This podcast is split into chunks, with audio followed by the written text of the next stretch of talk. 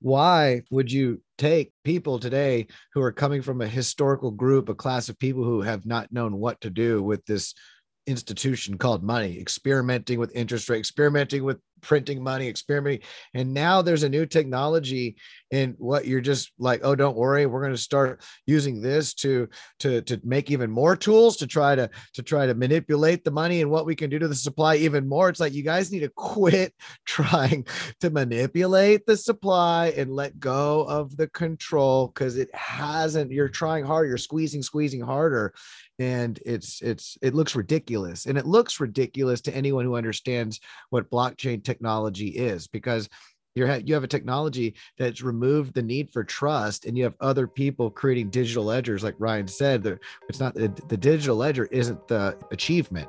It's using digital ledgers in a secure trustless decentralized way that's the achievement. Welcome to specific knowledge. I'm your host devin marty this is a podcast dedicated to exploring how people coordinate and build in a dynamic world where knowledge is distributed and ephemeral.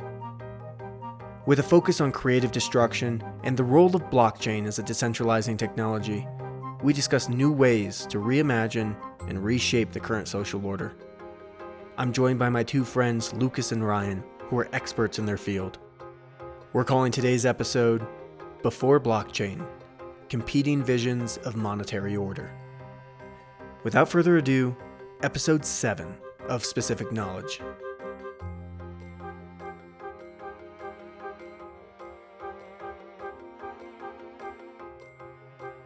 All right, guys, welcome. Episode 7 Before Blockchain. We're talking about competing visions of monetary order. Lucas and Ryan, how are you guys doing? I'm doing very good. How are you? I'm doing well. Lucas? I'm doing well, brother. It's always good to hang out with you guys and talk markets. Yeah, I'm really excited. We have, uh, I think, re- two really good articles to go off of today. The theme to set the stage there's a, a lot of excitement in cryptocurrency today. And it's, it's, you know, we, we talk on this show about how it's going to change the world, change monetary policy, monetary order, economies, all this stuff. But we thought it was important today to look back at the past and analyze previous economies, previous visions for monetary order, and and how things were actually structured for a while.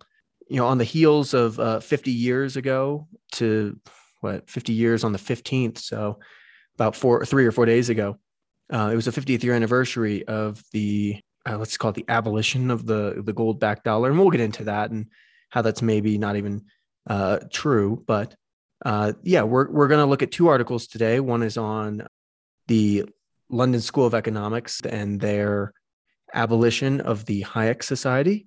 Of course, Friedrich Hayek is who the the namesake of this podcast uh, is dedicated to, specific knowledge, and um, then we'll be t- discussing the uh, the end of Bretton and how it shows us more about where we're going than where we've been. So, really excited to uh, to kick it off. Uh, we'll start with the Hayek Society. And um, I know Ryan, you brought this article to us. So if you'd uh, like to kick it off, I think uh, I think we can get going. All right. Yeah, I'd love to. So at the London School of Economics, there's a, a student group called the the LSE Class War. It's it's a campaign there that they're launching. It's and they're looking for a few few changes to be made at their school. They want to limit the number of, of students who are enrolled that are coming from private schools, and they uh, they want to have an ethnic minority quota in their in the hiring of the academics. They're they're looking to have a, a David Graeber lecture series, which I thought, you know, one thing that I'm not opposed to on their list.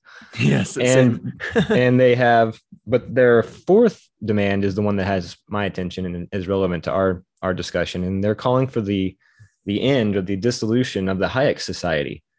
And this is this is for the reason of that they're saying that they want to support the marginalized students and that these ideas these free market fundamentalist ideas promote the oppression of the working class and and the marginalized. Yeah i think there's a few issues there. Yeah uh, well i mean the the, the reason is is they they claim that that, that hayek's ideas promote um, some kind of an oppressive world right? They, they they link capitalism to oppression and they and this is a student group and they have they have interest in social justice so there's also a, a minority angle they're there's they're concerned that minority rights aren't aren't um, aren't protected or or valued under capitalism. So the pushback to that is to say, well, if you look at the data on whether we'll just take the the uh, working class angle first, and we, then we can go to the to the racial and the, eth- the ethnicity angle. But just in terms of raw economics, we've uh, halved the global poverty level since 1990. So that's that's what uh, a little about 30 years, 31 years, and the global poverty level is halved. it's never there's never been a time in in history where where there's been that kind of progress. We're talking about breakneck progress that you know 50 or 60 years ago might have seemed impossible or utopian, right? And then there's a lot of other metrics to look at. There's if you you can you can find these these metrics on your own. Uh, I think coordination problem is a blog that has a lot of this data, and there's met there's sh- uh, all kinds of tables showing the labor cost that it takes to acquire certain goods, and it and it tracks this cost over time. And there's been massive decreases in the amount of hours that it takes to acquire an automobile or to acquire a microwave or a, an oven or a refrigerator or a, t- a television or um, you know fill in the blank a house right so you hear we hear a lot about inequality and in, and in terms of nominal inequality and, and it is an issue so it's not i'm not trying to say that's not an issue but but inequality is not is not the only story because it's based in nominal uh, dimension right so you're looking at well this person made a million dollars but this person only made sixty thousand dollars, right? So it's it's mass. So you're look you're caught up on nominal values, and you can and, and if you look at the only the nominal, then it is clear that the rich are getting richer and pulling away from everyone else. But if you look at if you go beyond the nominal and look at the real cost to acquire goods and services and how much income people make in real terms over year over year, time over time, and it's clear that it's getting better for the poor, vastly so. I mean, poor people have iPhones and they have uh, TVs, and they have a lot of things that if you go into the, a working class person's home, they don't. Ha- it's not. It's not like uh, working class people don't have access to the internet or don't have access to computers or phones or TVs or any of the modern technological things that are that are coming out that most people have is and they, they keep getting cheaper and cheaper right? Now there it's true that that the rich people have nicer versions of these things right?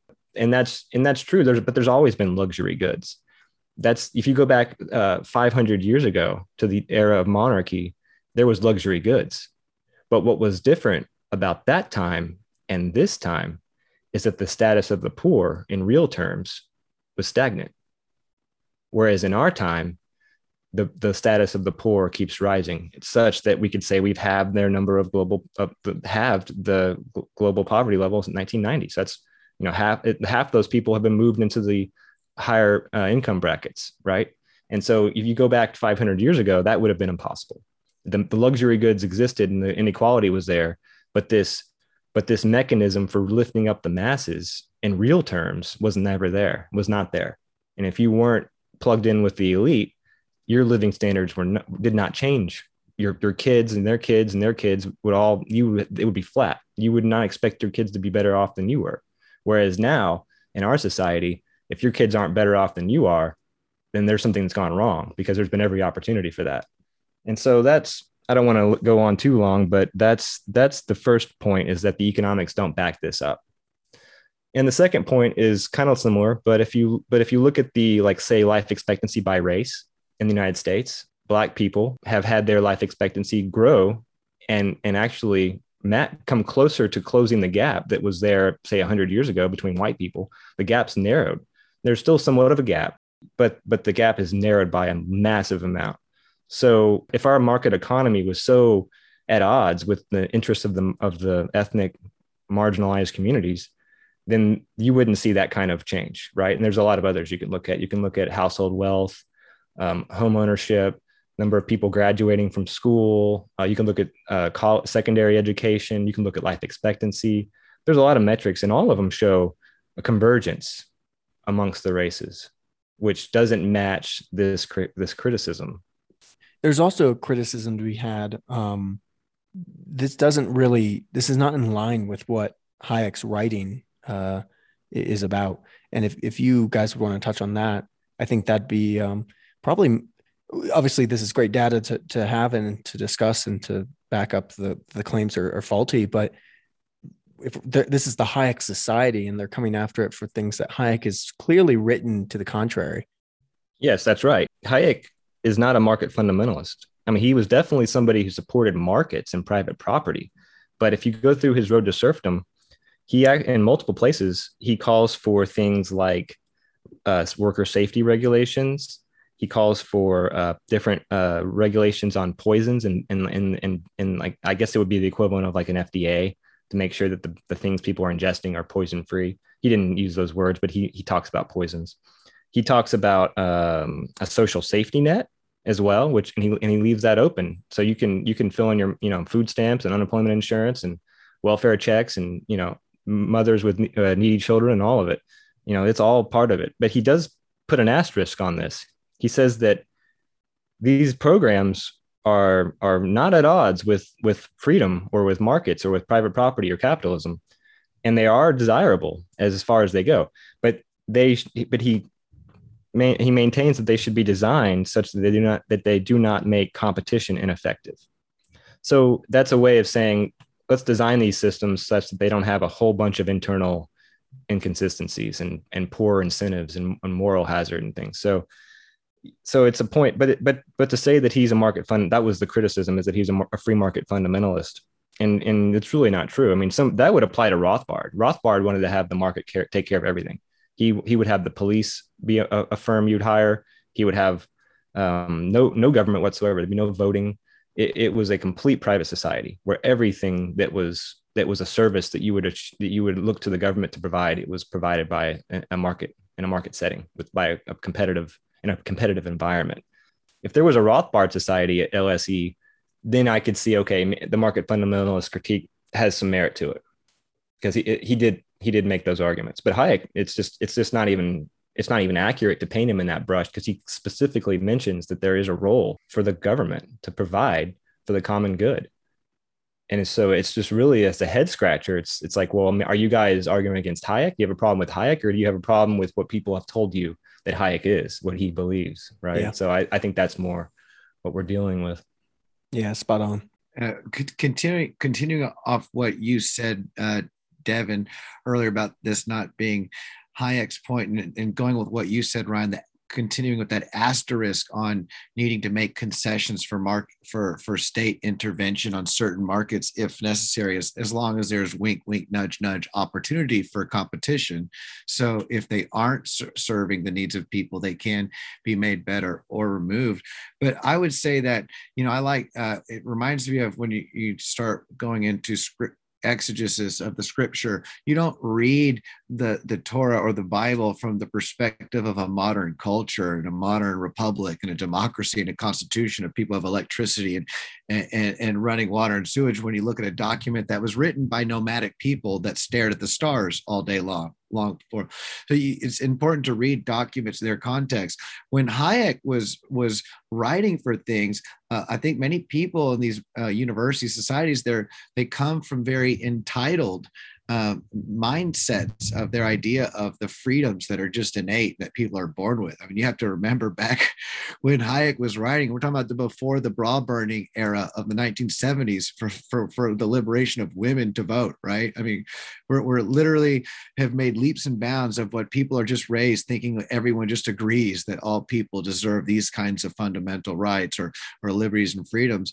Uh, the, the very fact that they call the, the dissolution of the Hayek society and other societies that they feel oppress working class people. Well, Hayek was one of the uh, thinkers, the philosophers to make groundbreaking headway to to quit classifying people as working working like who who who came up who's the working class i mean we pretty much all uh, people in, a, in, a, in, an economy for the most part are, are working class.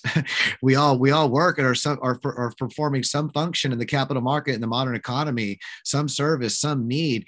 And for him it was more just about understanding the knowledge that uh, that that plays in society how we how we form institutions and how efficient they are with knowledge uh, being separate and, and having the limitations that we do and, and that it does and sharing that knowledge. So, you know, what I, what I think of with Hayek, it was about freedom from oppression, not working classes versus some other class. It was really just everyone was slaving away and trying to find a way to make ends meet. And it was it was understanding more of uh, having people to have more choice. But then freedom from oppression meant all people were working class, and most of their decisions were made by hierarchies before then, whether you were in the US or you were a, a, a serf uh, in, in Europe or somewhere else, you weren't the decision maker. So these early philosophers were saying, hey, you know what? Giving people freedom and allowing them to make decisions is actually better off. So that people are very misunderstanding of, of Hayek. Uh, when they're uh, talking about the, the role that choice plays in, in oppression. Because right now it seems like people, instead of freedom from oppression, people are, are trying to find some sort of freedom from poverty or freedom from want. And they've changed the narrative where if you see a disparity, that that's not right and we should be free of that disparity. And so it, it doesn't look at the uh, the role that that choice plays. And like ryan said earlier it's like sure there may be a disparity but have you noticed how everyone has air conditioning? You know sure somebody maybe uh, you know have a bigger house with air conditioning but look look how many more people are not suffering in the heat throughout the summertime. And it's not like big homes and luxury palaces weren't a thing you know a thousand years ago. That's what I always go back to. It's like, yeah, you there is inequality, but there's always been inequality. There hasn't always been indoor air conditioning and indoor plumbing. So let's let's see that being a novel thing to, to focus on and not not the inequality right but my, my, my yeah exactly my thing was to say that i feel from my understanding when uh when in his time when it was written that freedom was a freedom from oppression a freedom from oppression that came from whatever institutions and hierarchies men had put into power. And the solution to him was allowing individuals to have free, more free choice and more free will. And it was the funny thing was it was empowering to people of all genders and all races and all beliefs. Because uh, if you uh, look and follow his line of thinking it was that all individuals are basically faced with the same limitations and and and yeah it was very much a, a flattening worldview. There's not a lot of room for hierarchy in a world where information is decentralized and specific to time and place and not even placing right? a supreme value on on any class of wants he he right. straight out said that all people have uh, wants that are changing subjective preferences that that follow or follow that line of thinking so mm-hmm. there there's no preference put on some groups wants or or needs over another if that were to exist right. so and you know it's funny because this this criticism of, about markets and capitalism being a tool for oppressing marginalized groups it's actually kind of reversed because the government itself has been a great tool of separation and division over the years. You can look. I mean, I, am I'm, I'm remembering a uh, an article I read a number of years ago about a a uh, um, the move to segregate a certain city and the transportation services of that city. And there was a bus a bus company that did not want to to segregate, but they this was a state a law. They they were forced to, but they didn't want to because it was going to harm their. Well, I don't know if they had any what their motivations were in terms of their ethics, but but they knew that they, it was going to har- harm their bottom line. It was unprofitable for them. Uh, yeah, I think that was that's the Montgomery, Alabama bus boycott, correct? Yeah, that sounds right. Yeah, that sounds right. And yep. that was in uh, ooh, the fifties. The fifties, uh, yeah, yeah, yeah. Okay, but so yeah, it's just a story about how the market and the private firm did not want to segregate, and they had to be forced into it, right? Which is contrary to what you're what we're told is that capitalism and markets on their own are going to uh, not do any, not going to be conducive to egalitarian goals or or a, uni, or a diverse society that comes together. And it's funny because in the if you look if you go to any country, you you can go to anywhere. You can go to Afghanistan, you go to Iran, well, I mean, I, I, don't know about Afghanistan today, but you know, a few weeks ago, or maybe in a, in a yeah. few weeks from now, when things are not as hairy, if you want to find the place where all the sects and all the religious groups don't fight and get along, just go to the market where the trading happens. That's where you'll see women and men and people from different religions and different cultures and different ethnicities all interacting and trading. And, and it's and this is not just in uh, this is not an anomaly. This is something that's been cited and acknowledged along for a very long time in various different places. And so th- I just feel like each one of your points is just completely backwards. and that's my uh, that's my take on it. It's just it's just backwards. That markets actually help us bring us together, take diversity and and separation and unify us. And it, and we and then does it not by feeding on our our fears, but actually bringing us in, in closer to interaction with people we don't might not otherwise interact with. And then through that interaction, we they become our friends, right? Our our customers and our our the firms that we patronize through repeated interaction, they actually become our friends. You go from strangers to allies to friends. And all this happens in a market. And it happens beyond the market too in society, but it but it's definitely part of the market, right? And yeah. one way, one way that happens, or the main way, and we'll probably talk about this, I'm sure, many times over, but is the role and function prices play because uh, that's basically been the age-old debate in in of trying to discover, and where the branch of Austrian economics was was born from, uh, understanding um, what what are the mechanisms what are the choices what what are the actions in nature and life between men that that create prices what where are they formed from? Because it's not something that people just understand or understood. It's not something that's intuitive and it's not something that's inherent. And surely as we'll talk it's not something that's objective. There's no such thing as uh, this idea this objective price of any any good at any point in time. And and what you were saying um, earlier how it brings people together you know it's it's when people can look at a price and understand that price is a language. Price is a language that helps people communicate from different cultures from different nationalities different whatever different languages beliefs you fill it in. You go down to the to the shopping aisle and you look at bread and eggs or you go look at you know water or lumber and steel those things that that price helps you communicate but with all these different people in the world that are looking to satisfy the same similar needs and that you don't have to speak the same language you don't have to uh, have uh, similar similar beliefs and, and, yet you can look at this price and make a decision together in the same place. And it's equalizing because the price doesn't say oh hey are you catholic? Oh hey are you this? The price just says i'm a price. And that's one thing that people love about markets is is that the market's equalizing in that sense. Yeah i just want to jump in i, I think that's a very good uh, and it actually is a pretty cool segue that uh, you know there is a point where price was fixed and that's between the years 1834 and 1933 when the price of gold was fixed by the United States to $20.67 per ounce. I think we'll just lay out some really quick uh, timelines uh, before we get into the second topic uh, that we wanted to discuss. In 1834, the US fixes the price of gold. Um, in 1933, um, it becomes illegal to trade your money in for gold, your US dollar. Uh, and then 1944 rolls around and you have the Bretton Woods agreements that essentially peg the world's currency to the US dollar, which is backed by gold. So there's this, and we'll, we'll talk about how that's uh, that's flawed.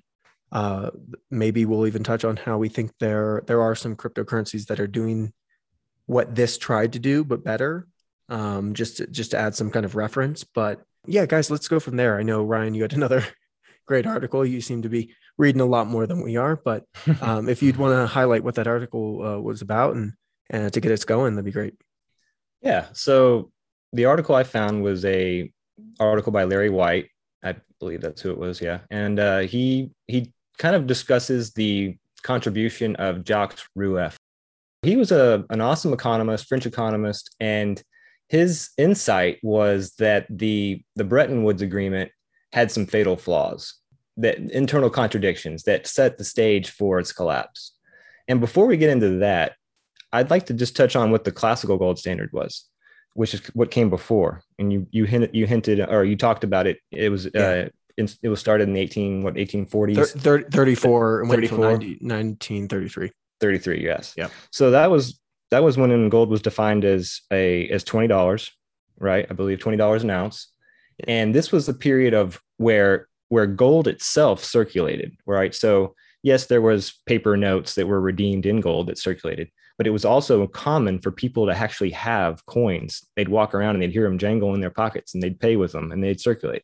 And people would go to the bank and trade their notes in for coins. And this was a this was a whole thing. And it and this was global. So this this brought every country that used gold money into conversation together and they were on the same standard. So it made things like sending money inter- internationally very easy. Made foreign uh, it made foreign commerce easy. It facilitated commerce. And then there's one key thing that the classical gold standard did that the Bretton Woods standard did not do. And this is going to make make it clear what the contradiction inside of that system was that brought it brought its end. So the classical gold standard, there was uh, uh there was this recognition that it had this self-regulating principle built into it. David Hume called it the specie flow mechanism. And what it basically was was this idea that if a nation on the gold standard printed too much paper money up uh, and inflated their currency, inevitably these dollars would flow overseas and, re- and be, be used in foreign trade to acquire goods and services from our trading partners. And as those goods crossed borders, the gold would would flow from our border to theirs, right? And if and if we ever were to import more money, or I'm sorry, import more goods and services than we could afford through our from our exports, then this outflow of gold would cr- create this deflationary dynamic where prices in the United States would fall because of the deflation, because of the gold outflow.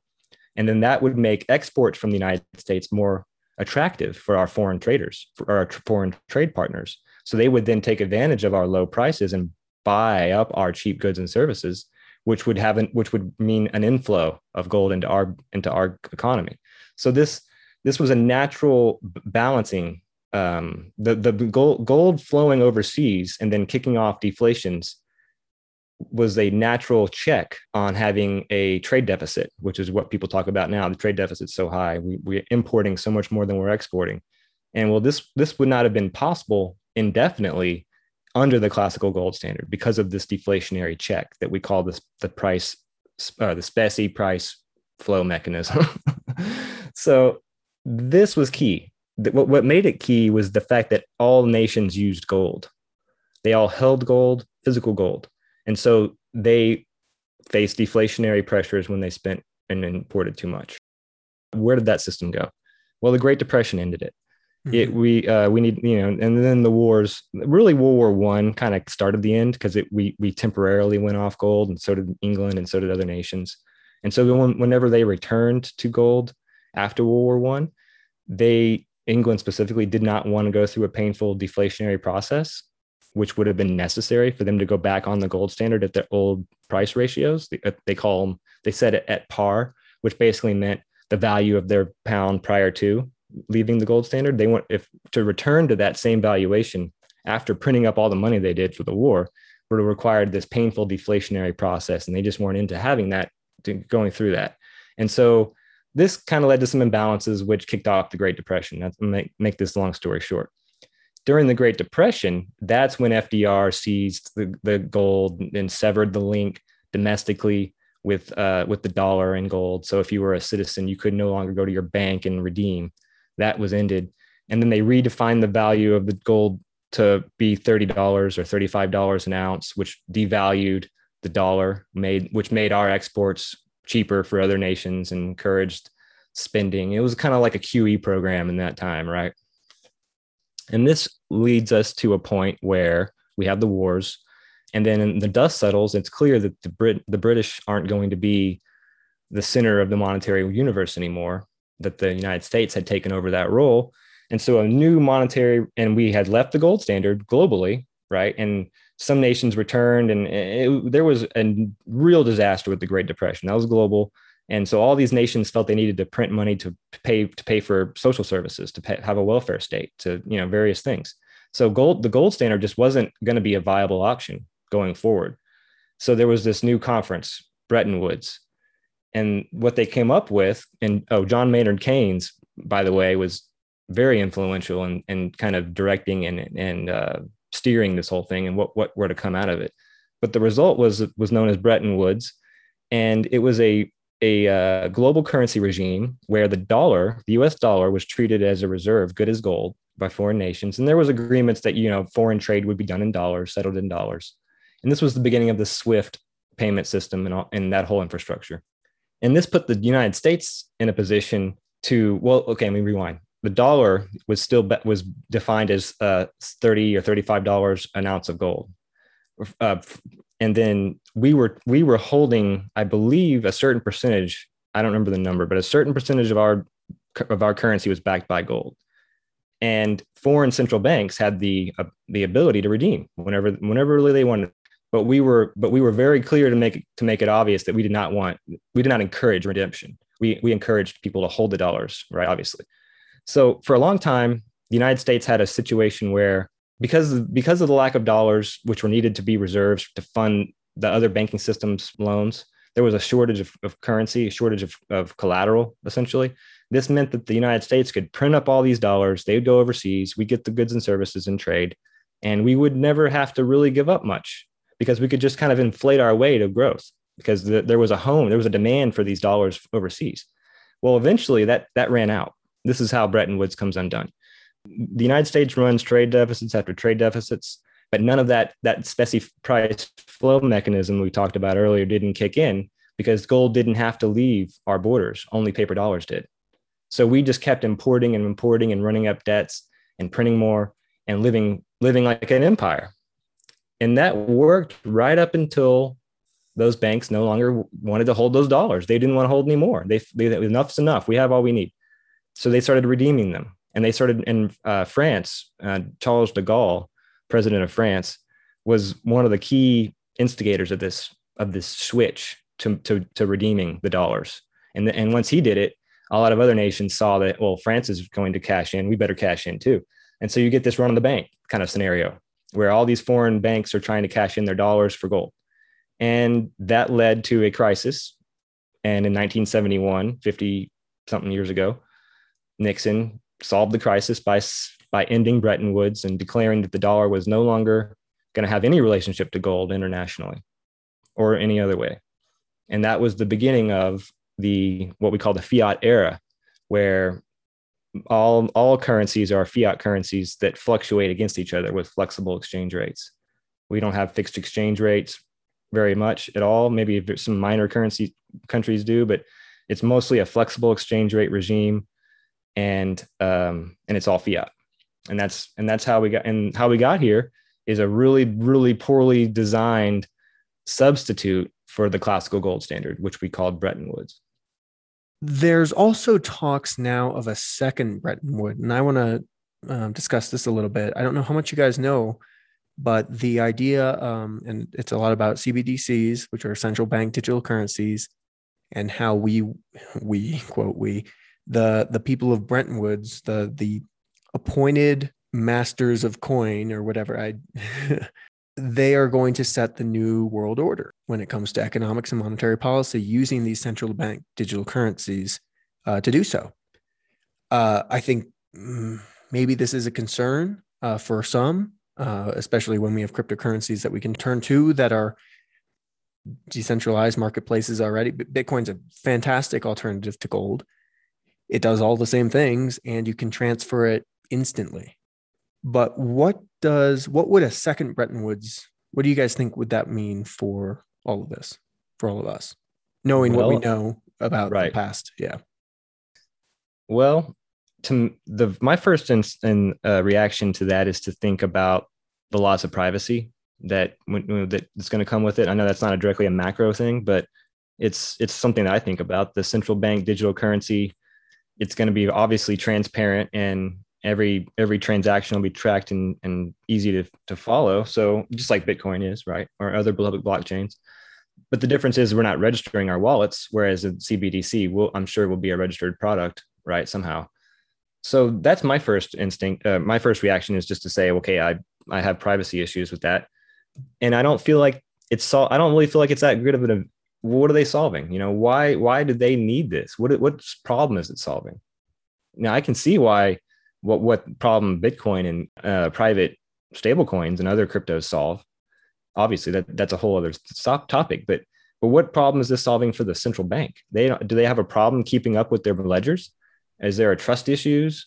You know, I don't understand what what we're gaining. I, I feel like they're just trying to compete with with something they think that is a threat, and they don't understand why it's a threat. Yeah. And it's not a threat because it's digital. Visa has digital money. We've had digital money for a long time. I think account's digital. Like the Fed needs to realize it's not about it being digital. Just because you created a ledger doesn't does not that's not innovation. We've had ledgers for a long time. You know, it they just don't get it what the point is. And I guess they're you're you know you're they're paid not to, so that makes sense. But so that my uh the other thing is well this would probably on a pot let's let's have a positive. Knowledge of financial flows and the velocity of money and how often money trend turns over that's like the crucial question that the fed and the other central banks are trying to look trying to answer. Like what what is what's the flow what's the flow of money going to be doing tomorrow? That that's the question that's the perennial questions right? And and they can from that extra extrapolate things about unemployment and gdp and other and inflation and, and so on. So having a CBDC with like a real time de- screen desktop where you can see exactly what's going on in the economy with money and, and the flows of money, that could be that could be useful from a planning perspective. I don't know how how useful it would be. Well, I think when it comes to a planning perspective, you get into um, well, okay, there's some human rights violation stuff on on the horizon there, sure. In America, I'm assuming the Fourth Amendment illegal search and seizure, if they can just kind of search your wallet whenever they want and maybe freeze the funds, which would they would be able to. Like look at the digital yuan mm. in China, they can absolutely do that, and that's a, that's a whole different regime. I, I entirely understand that, but um, they can freeze people's assets. They can see how what they're spending it on exactly, and then stop them from buying certain things if it's you know in in the mm. government's uh, interest. The most concerning part is that they can put a time limit or a time bomb on your money where you have to spend it in 30 days to incentivize, you know, uh, economic growth or, or, churn. But what? Like, you? No, you're that's you put your finger on on what it is. I think right there because we're seeing in Europe the beginning of negative interest rates, um, deposit haircuts, which is what this is. Like you, you know, you, you we're taking ten percent off the top of your balance. That that's a thing. And then the future is what kind of what you're hinting towards is like you have to spend this now or in the next 30 days or you're going to have a 10% haircut or things like that. So yeah i feel like that this this would facilitate this this technology would facilitate those kinds of nudges and that's definitely problematic. There's nothing is, good would you agree this is the height of monetary policy insanity? I mean, eh, I mean, think about this. If you're trying to follow the evolution of monetary history and how we've we've jumped from one bumbling experiment after another, if you know, you look at the central bank, the the Fed, and all of these um, these uh, money market engineers how many how the great depression uh, depression after depression recession after recession and you keep hearing about the rich getting richer and the poor getting poorer even today. And this is with having a monetary system that's been the most controlled really uh, of, of any that you can think of being removed from gold and silver and commodities. So why would you take people today who are coming from a historical group a class of people who have not known what to do with this institution called money, experimenting with interest rate, experimenting with printing money, experimenting. And now there's a new technology in what you're just like, oh, don't worry, we're going to start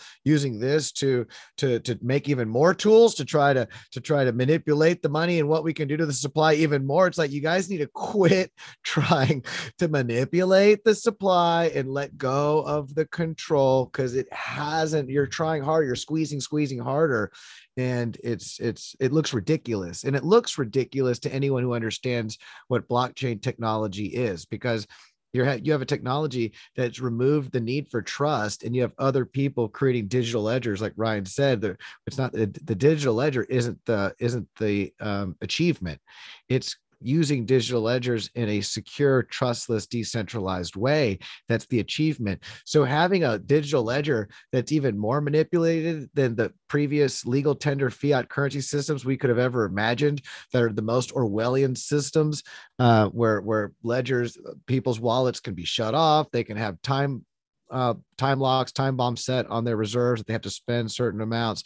Certain classes of people can have money given to them. Certain classes of people can have money taken away. It can, it, you know, the level of manipulation and control is is, I mean, it, it would be it would be to the most Orwellian system I, I could imagine. However, you move away from these CBDC uh, central bank style uh, uh, centralized ledgers. You look at things like Bitcoin and uh, protocols built with smart contracts that allow for uh, the time value of money, allow for interest, and remove the counterparty risk that we see in with modern banking institutions.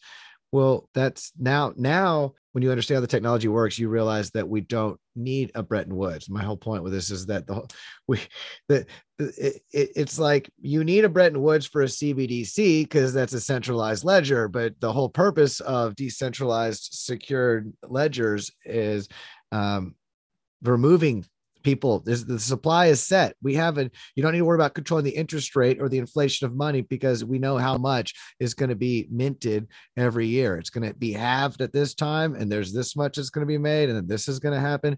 And that's a level of transparency that the population has never known and that's the potential we have. We have a potential of moving towards a direction of the most transparent trusting open money uh, institution that we've ever seen.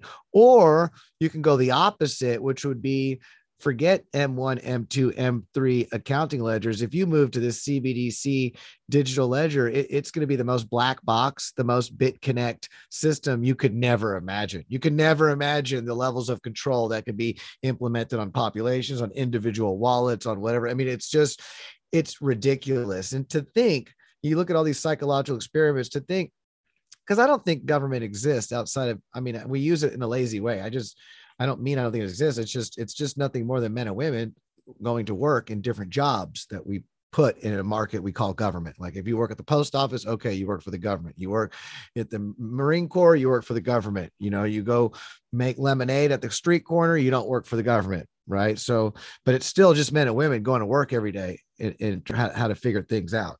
It's not some, it's not some you know magical class of alien beings that put on suits a certain way and then they go make decisions for the best interest of others they have no personal needs or wants of their own and even if they did they're all pericles it's like an order work for the government you must pass the pericles uh, test you know so um yeah i think that's why i love us how we get an opportunity to get together and just talk about this stuff with with other people because it's a knowledge it just comes down to a knowledge and understanding it's like fire. And when fire first came and people figured out, it, you know, you can use fire to um, burn a, a, house down if you don't understand. You can burn a whole forest down if you don't understand how to control it properly.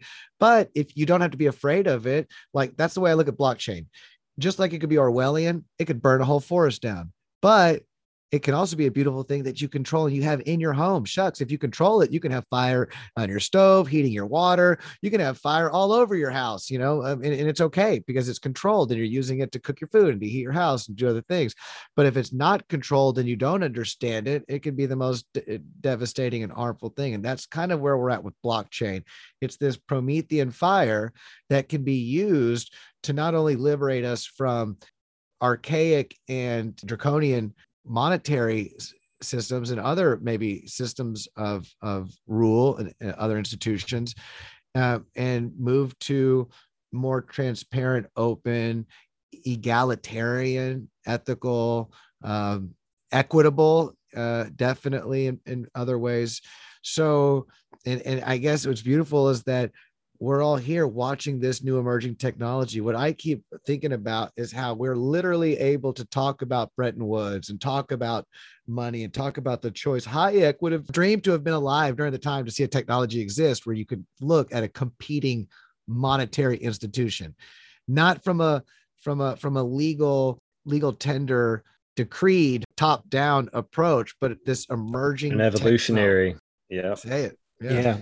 Well, I was going to say I was going to touch on what you said. Um, that that blockchain has the potential to be this great liberating thing, but it also has the potential to be an, an tool of enslavement to the extent that it puts a a uh, panopticon on our on our financial activities. Right? I love that word. anyway, define, define that word really uh, quick. panopticon. That's like uh, something that's all seeing. It's a oh, it's a okay. style of prison. It's a prison design. If you if you want to Google it, okay. It's a prison design that puts the the guards the very center of a giant donut mm-hmm. so that they can see everybody in every cell. But um, so yeah, it, it has the potential to be a, a tool of of, a, of privacy destruction, but it also has a tool to be a liberate. To, it has a potential to be a tool that liberates us. What how it turns, which way it goes, depends on our culture and our beliefs. And you know, we when we went to Voice and Exit, Lucas and myself, we went a few years ago. We were in the middle of a bunch of people who had revolutionary goals and ideas about how to change society. And there was a lot of emphasis on blockchain, seasteading, various technological advancements, which were going to be, which were being argued are, are a path to freeing humanity. So what that means is, is that you have to get to a place in your own, your own spiritual thinking about other people and their value and, and their value of their rights and their autonomy before some tool is just going to be like a, a, a, some kind of saving grace. Because if you because the tool can be used in various ways.